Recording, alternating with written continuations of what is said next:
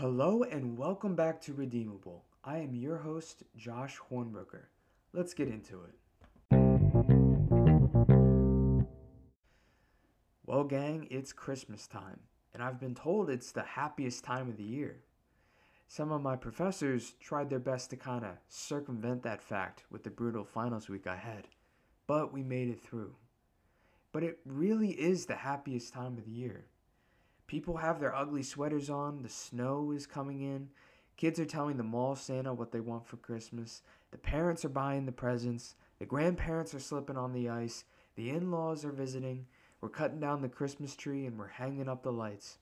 And all these things and decorations and festivities is what has kind of been solidified as what Christmas is. Christmas is insanity. It's hectic, it's busy, and we can get so insanely busy and hectic making sure every gift on the Christmas list is bought, and making sure the house is clean enough for the family coming to visit, and this and that, we actually forget what Christmas is really about. So, naturally, I went to the one place in the world that has the most Christmas cheer my local Walmart. And I wanted to ask them, what is the first thing that comes to mind when I say Christmas? Here's what they had to say. When I say the word Christmas, what comes to mind? Why? What it was I have a podcast. I have a mic right there. when it comes to Christmas? Yeah, one thing that comes to mind. Well, to me, uh, it's uh, Christ. Christ was was born. Amen. Amen. God bless. Have a good night. Just one easy question. What is the first thing that comes to mind when I say Christmas? Kids. Kids? All right. Thank you. You're welcome. Have a good Have one. a good one. What does it mean to you when I say Christmas? Tree. Like the first thing that comes to mind. Decorating. Decorating. Decorating. Okay, cool. When I say the word Christmas, what comes to mind? Santa Claus. Then again, maybe Walmart wasn't that cheerful. But trees and decorations are what a lot of people associate Christmas with. Granted, there were some that said Jesus, but the most obvious answer isn't even on most people's radar. So today we're going to be talking a little bit about symbolism. But I want to start things off by reading a short story about symbolism set approximately 1600 years before Jesus is even born and Christmas begins. So today we're going to read just five verses from Numbers 21, verses 4 through 9. And in this passage, we find the Israelites following Moses towards the promised land, and they are, as usual, complaining. Verse 4 picks up and says, And they journeyed from Mount Hor by the way of the Red Sea to compass the land of Edom, and the soul of the people was much discouraged because of the way. And the people spake against God and against Moses. Wherefore have ye brought us up out of Egypt to die in the wilderness? For there is no bread, neither is there any water, and our soul loatheth this light bread. And the Lord sent fiery serpents among the people, and they bit the people, and much people of Israel died. Therefore the people came to Moses, and said, We have sinned, for we have spoken against the Lord and against thee. Pray unto the Lord that he take away the serpents from us. And Moses prayed for the people. And the Lord said unto Moses, Make thee a fiery serpent, and set it upon a pole. And it shall come to pass that every one that is bitten, when he looketh upon it, shall live. And Moses made a serpent of brass, and put it upon a pole. And it came to pass that if a serpent had bitten any man, when he had beheld the serpent of brass, he lived. The snake on a pole from the story is actually where we originally get the rod of Asclepius, which is the symbol for medicine. It was later altered and adapted into what you see today, particularly here in the United States. I'll post a picture of it on the Redeemable Instagram page, which you should go ahead and follow real quick. It's just redeemable underscore podcast. But a lot of people don't actually know that that's where the medical symbol comes from. And we see it all the time, depending on where you live and how many times you've fallen on ice already this winter. But generally speaking, once a message is a sign with a symbol, it's pretty difficult for that meaning to be forgotten. with some notable exceptions. One of those exceptions being the focus of this episode. But if I were to show you a picture of an eye inside a triangle, you would probably recognize that as the symbol of the Illuminati. If I put a hammer and a sickle together, you would think of communism. And when you're driving down the road and you see a big yellow M in the sky, someone is probably going to be asking you to pull over for a McFlurry. Something interesting to note about this story is that the thing that was killing the Israelites was the very thing that symbolized their remedy, which was a snake. You could compare this to so many symbols in the Bible. Take the most well known one in Christianity, for instance, the cross. It's on the logo for this podcast, and millions of people wear it on their necklace every day, including me. And that is because for many people, the cross is a symbol of hope, a second chance, a symbol of love. But the cross itself was, in all actuality, used for torture, sacrifice, and death. And I think it's important to remember that because we shouldn't forget what the gift of salvation actually cost. But I've met people that think the general recognized symbol for Christianity should actually be the empty tomb because it signifies that he has defeated death, rose again, and is indeed God. Which that isn't a bad idea. There's just two problems with that in my opinion. One of which being you can't really put a tomb on a necklace and two, once a symbol is assigned a meaning, it's hard to remove it. But just because it's hard doesn't mean that I'm not going to try and kick Santa down the chimney and replace him or recertify Christmas back to baby Jesus. Christmas, however, has lots of symbols, not just Santa. There's the snow, the colors green and red, Mariah Carey, perhaps, but the one whose birth began the holiday is often forgotten.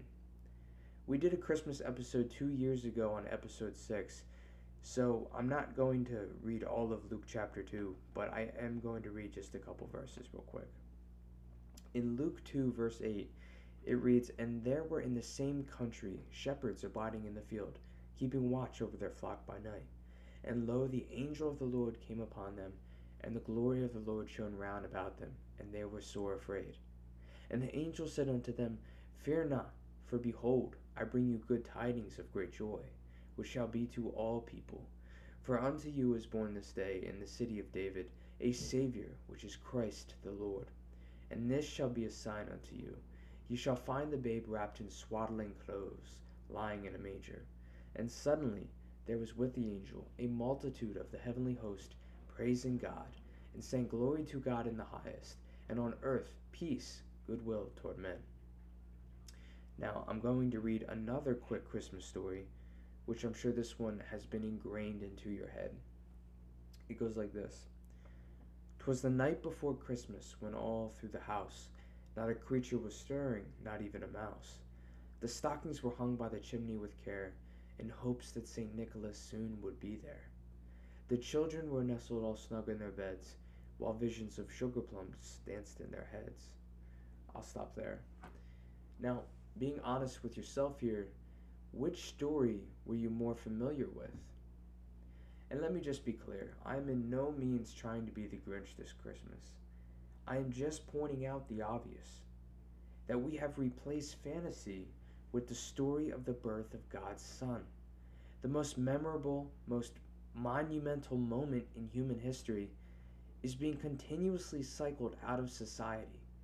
And what is ushered in, or what has been ushered in, doesn't hold a light to the beautiful story of the baby born in Bethlehem. But which story do people know? Now, I realize my target audience is more so Christians rather than non believers, but of the two stories that I just read, it just seems like the second one is more recognizable and that is simply because one is in every Christmas movie and the other not so much. In it of itself, there's nothing wrong or bad about the Twas the Night Before Christmas poem. My issue is that more people can recite it than they can just a couple verses from Luke 2. And it's not just that old poem, it's in many things, like people saying Happy Holidays instead of Merry Christmas to be more inclusive, or maybe Xmas instead of Christmas. I actually got in trouble years ago for writing in a Christmas card Merry Xmas because I didn't have enough room on the card, and mom and dad actually made me erase everything and write it again just so I could fit the word Christmas into the card. And I understand that the X comes from the Greek letter and there's a whole reasoning behind it, but if you notice, there's always some type of reasoning behind why they take Christ out of our holidays and events and even our speech. Like, for example, historians would largely recognize events in history in terms of BC or AD, meaning before Christ, and Anno Domini, which is Latin for in the year of our Lord. But now it has been changed to BCE, before Common Era, and CE, Common Era. That's just a small change, but it is a significant one when you're looking at any big event in, that is mapped out in history. Because even for people who aren't Christians and believe that Jesus is God, many more people can come to the understanding that Jesus was a historical figure that really existed. And critics of mine might say, well, Josh, St. Nicholas Owen or St. Nick was a real person. Well, that's true. He was a real guy who lived back in like 280 AD but is Saint Nick the savior of the world? They might both be carpenters, but only one has the power to save your soul, and it isn't the one with the reindeer. If you haven't stopped and looked around lately, we live in a very much me, me, me society. And Christmas to a lot of people, especially kids, is only about, ooh, presents, what did I get, what did I get? And you know, that's pretty normal because kids just haven't developed the art of gratitude and appreciation yet. Truthfully, neither have many adults. But I like to believe that as people get older, they generally learn to develop a love for giving gifts too. But really, I can only speak for myself. Personally, I like giving gifts more than receiving them. And we have been offered the greatest gift salvation. And that is not something you can find under your tree from Santa and it's not found from any material thing in this material world. Salvation only comes from the Lord. Ephesians 2, verse 8 says, For by grace are ye saved through faith, and that not of yourselves, it is the gift of God. So, why do I make the case that symbolism is so important and that we need to revert it back to its original meaning? Well, it's simple.